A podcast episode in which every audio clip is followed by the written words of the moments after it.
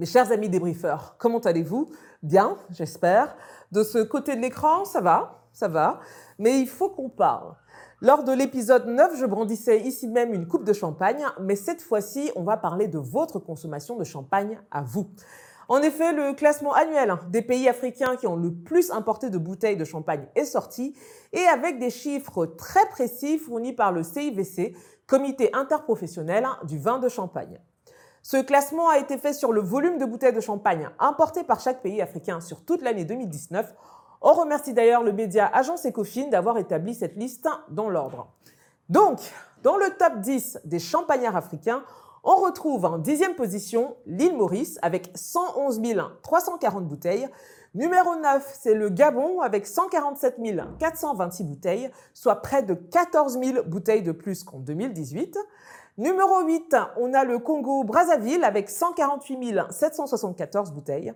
Numéro 7, on est chez nos amis togolais avec 159 702 bouteilles. En sixième position, on retrouve le Cameroun qui affiche 170 297 bouteilles au compteur. Et au cinquième rang, c'est le Maroc avec 212 410 bouteilles. Du coup, est-ce que vous êtes en mesure de deviner quels sont les quatre pays africains qui ont le plus consommé de champagne? Je suis sûre que vous avez quelques noms en tête, mais voyons voir.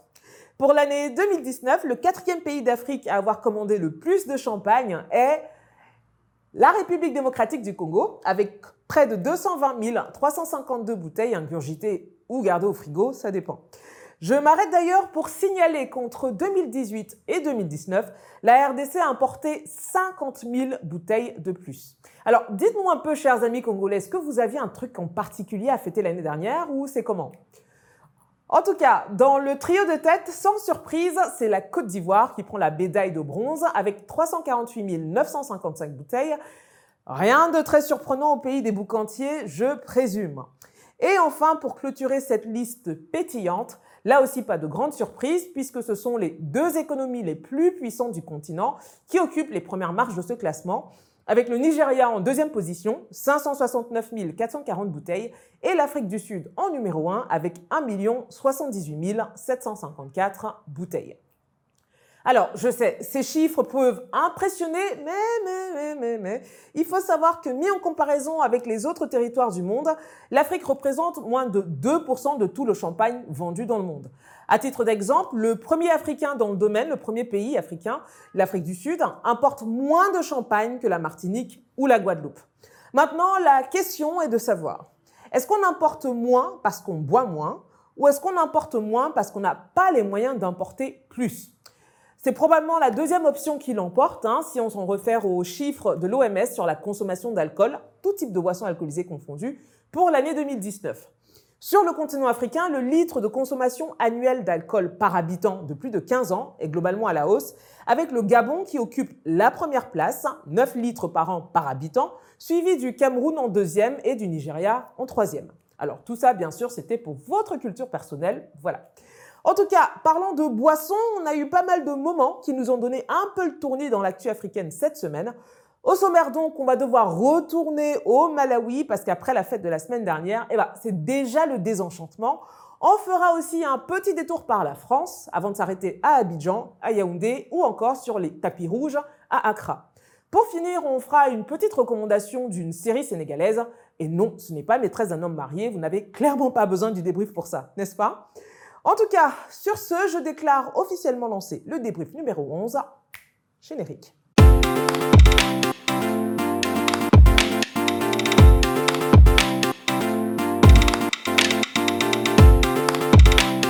commencer la revue de l'actualité afro cette semaine, on va déjà faire un petit retour en arrière. La semaine dernière, nous célébrions ensemble hein, les avancées démocratiques du Malawi, ce pays où une élection présidentielle avait été réorganisée sous la pression du peuple. Le nouveau président issu de l'opposition a été démocratiquement élu et a prêté serment le 28 juin dernier. À ce sujet, j'avais notamment dit ceci.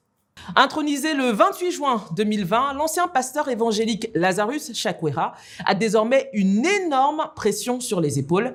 Il va falloir respecter et faire respecter les valeurs qui l'ont mené au sommet de l'État et incarner l'espoir du changement. Parce qu'aujourd'hui, non seulement la population malawite le regarde, mais également toute l'Afrique. Bon, bah, ça fait à peine une semaine et la joie a déjà laissé place au scepticisme, voire au mécontentement.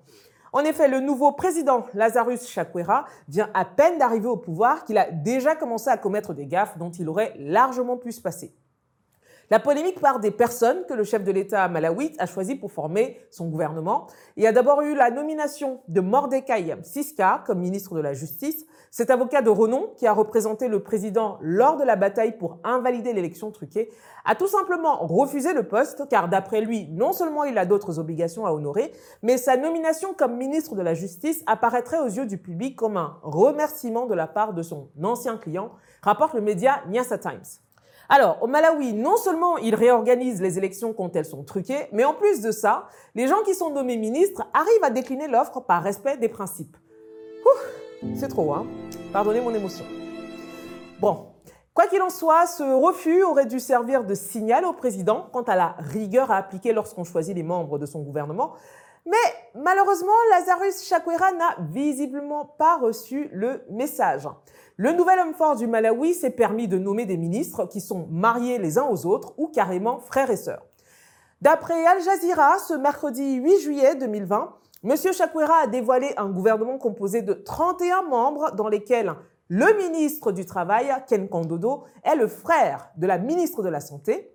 Le ministre du Transport est marié à la vice-ministre des Terres, quand le nouveau ministre de l'Information, lui, est l'ex-beau-frère de la vice-ministre de l'Agriculture. Ah, euh, et la nièce du ministre des Transports, elle, a été nommée vice-ministre de l'administration locale. Bon. Et ça ne s'arrête pas là, hein, s'il vous plaît, puisqu'il y aurait également des conflits d'intérêts flagrants. Selon le média The Zimbabwean Mail, la nouvelle ministre de la Santé serait propriétaire de plusieurs pharmacies. Et le ministre des Mines posséderait des mines. Incroyable. Comme quoi, élire un homme de Dieu comme président n'est vraiment pas une garantie de ne pas retomber dans les mêmes travers. Dans tous les cas, les activistes comme la population ont exprimé leur colère face à ces nominations et une manifestation a d'ailleurs été annoncée. Alors, le président Chakwera, quant à lui, s'est exprimé sur BBC Africa le 9 juillet 2020 sur la polémique et il a clairement défendu sa nouvelle équipe malgré la controverse. Présent lors de la prestation de serment de ses ministres le lendemain, c'est-à-dire le 10 juillet, il leur a fait savoir lors de son discours qu'ils avaient exactement cinq mois pour convaincre, sinon ils seraient remerciés d'ici 2021. Si vous donnez raison aux sceptiques en étant paresseux, en commettant des abus ou en étant corrompu, vous serez démis de vos fonctions, a-t-il déclaré. Alors maintenant, de vous à moi, je suis déçu, bien sûr, et en même temps, peu surprise. Mon seul espoir repose désormais sur l'intransigeance dont les Malawites et leurs institutions feront preuve. Rendez-vous donc à la fin de l'année pour un premier bilan, mais disons qu'on a quand même connu mieux comme début de premier mandat. Hein. sujet suivant. Au Cameroun cette semaine, l'actu tient essentiellement deux noms, Amougou Bellinga, du nom de M. Jean-Pierre Amougou Bellinga, PDG du groupe L'Anecdote, qui détient plusieurs médias dont la chaîne Vision 4, une espèce de Fox News à la camerounaise. Entre humiliation publique de certains de ses employés, sorties médiatiques peu flatteuses et conversations privées qui circulent sur la toile, on peut dire que l'homme d'affaires sait faire parler de lui et pas forcément de la meilleure des manières. Mais une chose est sûre, il occupe l'espace. Il l'occupe tellement d'ailleurs que certaines affaires n'ont malheureusement pas l'écho qu'elles devraient avoir. C'est notamment le cas de Larissa Azenta. Cette jeune femme résidant à Yaoundé a été brûlée vive le 29 juin par son mari alors qu'elle l'avait quitté suite à d'incessantes violences conjugales. J'ai entendu comment la chaleur de la chauffait. J'ai suscité la porte avait pris le feu. La porte brûlait. J'ai commencé à crier. Les cris ont alerté le voisinage. J'étais dedans. J'entends à l'intérieur, Bombo sauve-moi, Bombo sauve-moi. Bombo sauve-moi là, je veux même ouvrir la porte, je m'embrouille. Pourquoi? Parce que quand je soulève les, les yeux, je vois la flamme qui vient vers chez moi. La flamme est en train de monter. Elle est dedans. La flamme a envahi déjà toute la porte. Il n'y a pas moyen de sortir. Elle étouffait là-bas dedans. Elle avait peur de la flamme. Maintenant, au moment de sortir, elle était déjà toute brûlée. Elle est sortie, elle est tombée ici. Boum. Moi, j'ai même cru qu'elle est morte. Malheureusement, après la diffusion de ce premier reportage de la chaîne Canal 2, on a appris le décès de Larissa le 4 juillet 2020 des suites de ces brûlures. Elle laisse derrière elle un enfant dont elle avait exclusivement la charge. Fin tragique de l'histoire de Larissa, brûlée à l'essence par son mari au quartier Mbankolo à Yaoundé il y a une semaine. La jeune femme n'a pas pu se remettre de ses blessures. Pourtant, tout semblait être sous contrôle. Nous avons passé des nuits. Et après les nuits, on nous a conseillé d'aller à l'hôpital de, sapeurs-pompiers. Ce que nous avons fait. Le vendredi, vers le matin, je suis allé là-bas à 14h. On a fait le pansement à 14h. Nous sommes rentrés dans la salle. Seulement, la situation va très vite s'empirer. Les médecins débordés vont tenter l'impossible pour sauver la jeune dame. C'est qu'on a mis trois perfusions en moins d'une heure de temps pour la remonter. Des tentatives qui n'aboutiront à rien. Larissa était déjà inscrite à l'article de la mort. Dans ces cas de violence conjugale, le premier conseil qui est généralement donné aux victimes est de s'éloigner dès qu'elles le peuvent. C'est ce que Larissa a fait en quittant son foyer pour louer une chambre plusieurs mois avant ce drame. Larissa a même été jusqu'à porter plainte contre son mari pour menace de mort dans un commissariat. Et malgré toutes ces précautions, Larissa a quand même été tuée. Cette affaire fait bien évidemment écho à une autre qui a secoué l'opinion publique au Cameroun récemment, l'affaire Anita Kam, cette Camerounaise installée aux États-Unis et tuée au mois de juin d'une balle par son ex-mari qui s'est ensuite suicidé. Ou encore le cas de Lisette, cette jeune fille de 21 ans, assassinée en mai dernier par son compagnon à Boya, ville du sud-ouest du Cameroun. Alors que ces cas de violences faites aux femmes se multiplient, le ministère concerné, c'est-à-dire le ministère de la promotion de la femme et de la famille, est particulièrement inaudible. Ni plan d'urgence, ni proposition de loi, ni mesures immédiates, ni même de points de presse sur le sujet, comme on l'a par exemple vu en Afrique du Sud, autre pays où les féminicides sont devenus priorité nationale, tel que l'a récemment rappelé le président Cyril Ramaphosa. Ce sont toutes des jeunes femmes qui ont été tuées par des hommes.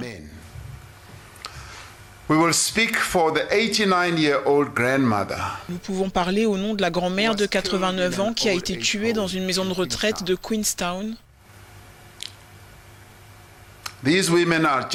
Ces femmes ne sont pas que des statistiques. Elles ont des noms. Elles ont des familles, elles ont des amis. Et je suis consterné parce qu'il n'est rien d'autre qu'une guerre menée contre les femmes et les enfants de notre pays. Pour rappel, d'après des chiffres fournis par l'organisation GenCap dans un rapport sur l'égalité des sexes au Cameroun et publié en octobre 2019, 43,2% des femmes en couple au Cameroun sont confrontées aux violences conjugales. En tout, ce sont 56,4% des femmes en union, soit plus d'une femme sur deux, qui ont été confrontées à des violences, qu'elles soient émotionnelles, physiques ou sexuelles. Si vous ou une de vos proches est victime d'abus ou de violences, vous pouvez contacter l'ALVF ou Association de lutte contre la violence faite aux femmes, basée à Yaoundé au numéro suivant. C'est plus 237 76 89 49 67. Sauf si vous étiez plongé dans un coma profond ces derniers jours, vous êtes probablement au courant que le président français Emmanuel Macron et son nouveau Premier ministre Jean Castex ont procédé à un remaniement ministériel le lundi 6 juillet 2020. Et parmi les personnalités concernées, il y en a qui ont des liens plus ou moins directs avec le continent africain. On va donc commencer par les sortants, ou plutôt la sortante. La très dynamique Sibeth Ndiaye, jusqu'ici porte-parole de l'Élysée, ne continuera pas à assumer son rôle, remplacé par Gabriel Attala. D'après ses détracteurs, elle aurait été remplacée et remerciée car trop impopulaire, mais pour la presse française, elle aurait rendu sa démission pour raisons personnelles. Son départ du gouvernement est un choix personnel. Après sept ans de vie dans des cabinets politiques, Sibeth Ndiaye a refusé plusieurs propositions pour être ministre délégué selon son entourage. Emmanuel Macron laisse partir une de ses plus proches fidèles. Pendant la campagne présidentielle, elle a été sa conseillère presse avant de tenir le même rôle à l'Élysée. En mars 2019, Sibeth Ndiaye est propulsée dans la lumière et devient porte-parole du gouvernement d'Édouard Philippe. Un rôle important qui lui a valu à de nombreuses reprises d'être au cœur de polémiques.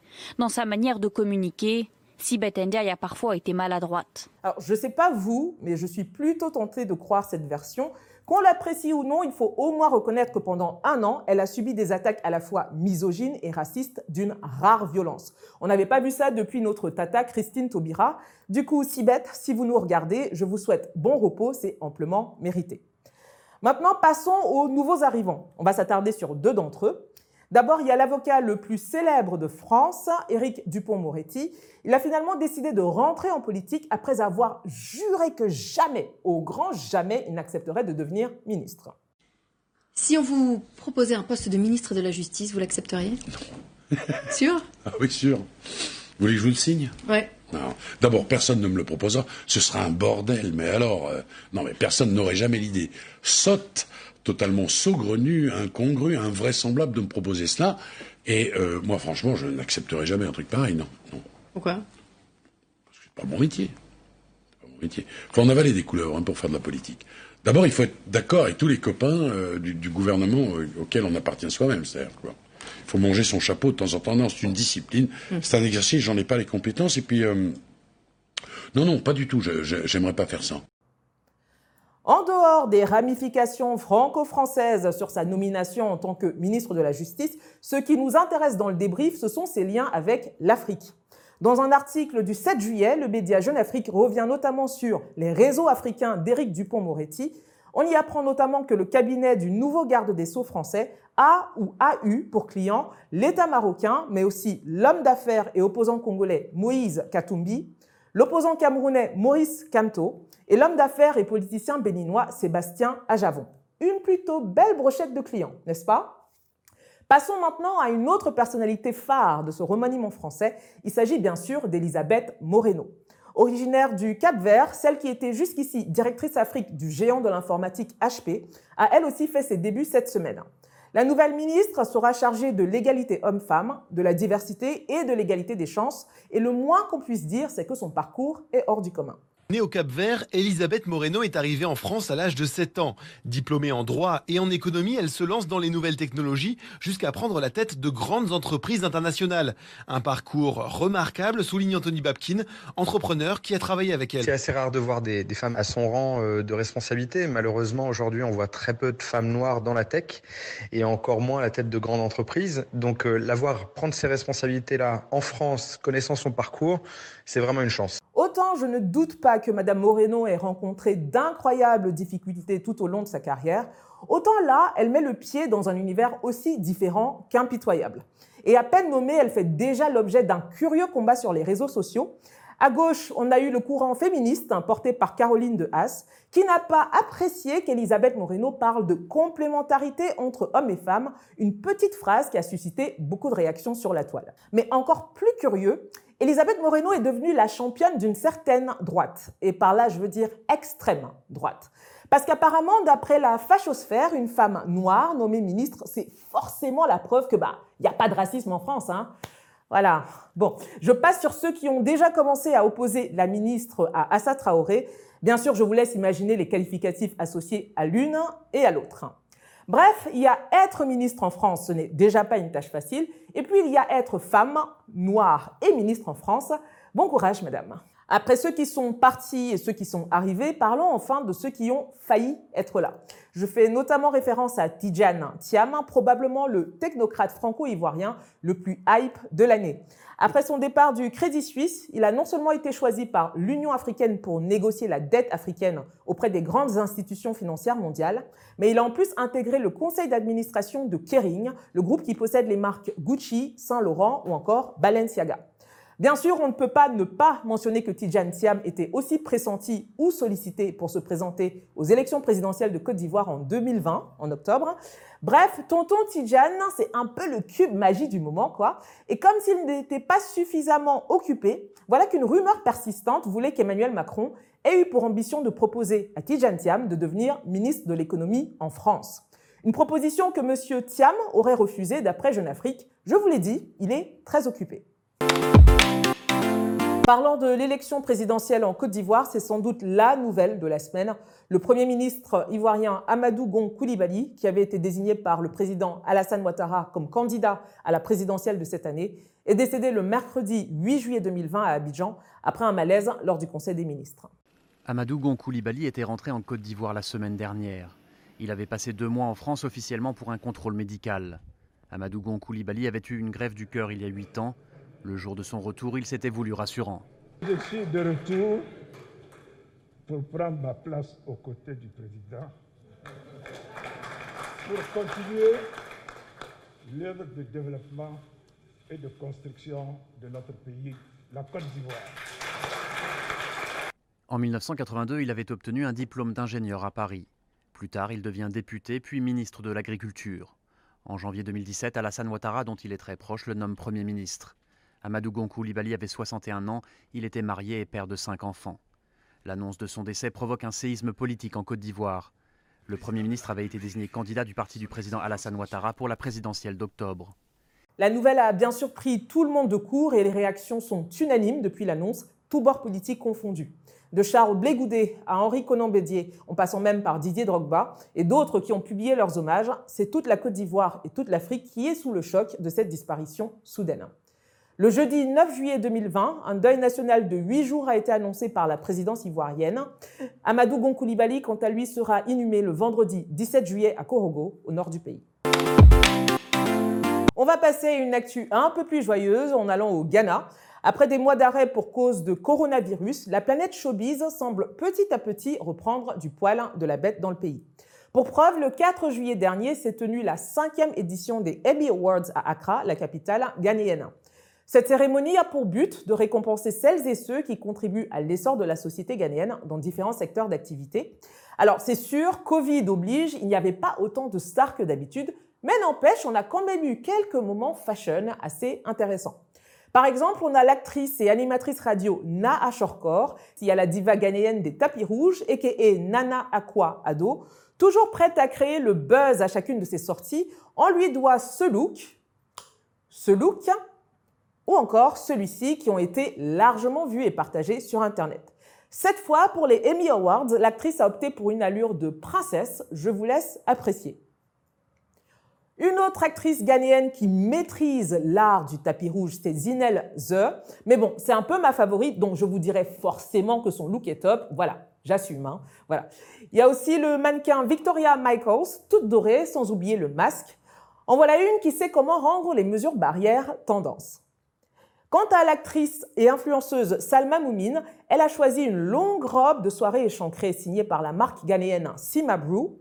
La chanteuse Efia, elle, a opté pour un look, disons, intéressant. Bon, voilà. Sinon, on a aussi un petit mot à placer quand même pour nos tantines hein, qui ont représenté dans leur pagne coloré. Et si vous souhaitez voir plus d'images de cette cérémonie, rendez-vous sur leur compte Instagram, c'est Emi Africa. Abdullahad One, vainqueur du prix de la meilleure série africaine au FESPACO 2017 de Ouagadougou, est le réalisateur d'une série sénégalaise qui monte en puissance. Elle s'appelle Dérapage. Sortie quasiment un an jour pour jour après Maîtresse d'un homme marié, on y retrouve un univers assez familier avec ses femmes indépendantes, révoltées contre les agissements des hommes, mais déterminées malgré tout à trouver le grand amour. Produite par Buzz Studio avec le soutien du Fonds Image de la francophonie et d'une durée d'une trentaine de minutes environ par épisode, Dérapage est incarné par l'ex-mannequin Kadia Sal qui y campe le rôle d'Abi Diallo. L'héroïne principale a 35 ans, est chef d'entreprise et elle a une vie en apparence parfaite. D'ailleurs, la série s'ouvre sur un tableau dramatique dans les artères de Dakar. Une jeune femme en robe de mariée menace de se suicider. L'homme qu'elle s'apprête à épouser est loin d'être ce qu'il prétend et elle vient tout juste de le découvrir. Alors, je ne vous en dis pas plus, vous l'avez deviné, c'est parti pour la bande-annonce.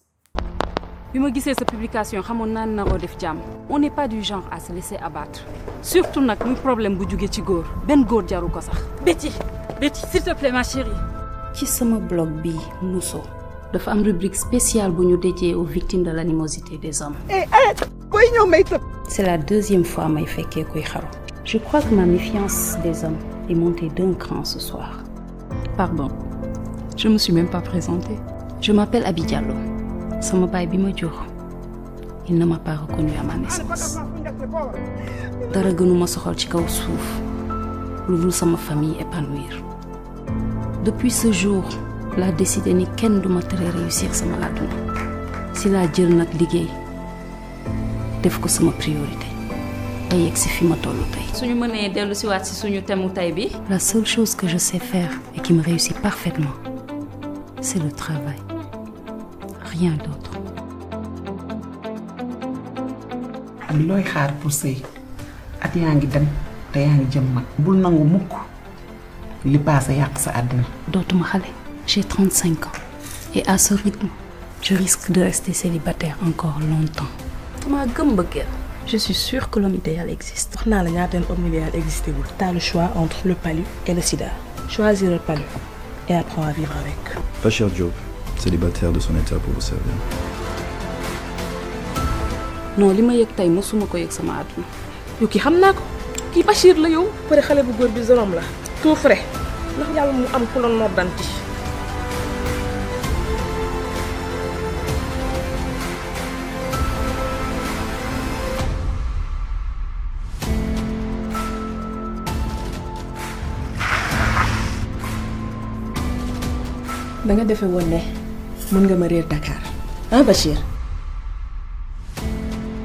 Dérapage est diffusé tous les samedis à 21h sur ITV, les bouquets Canal et TNT au Sénégal. Et vous pouvez aussi retrouver la série sur la chaîne YouTube de Buzz Studio. Si vous ne la regardiez pas déjà, pas d'inquiétude, vous avez encore le temps de vous mettre à jour avant une deuxième saison qui est d'ores et déjà très attendue.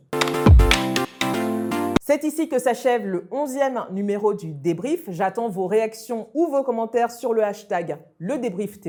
Et bien sûr, si ça vous a plu, je compte sur vos likes et vos partages. Retrouvez-moi sur la toile, notamment Instagram et Twitter en tapant Paola Audrey ou via ma newsletter hebdomadaire africa-digest.com. Je vous dis à la semaine prochaine. Salut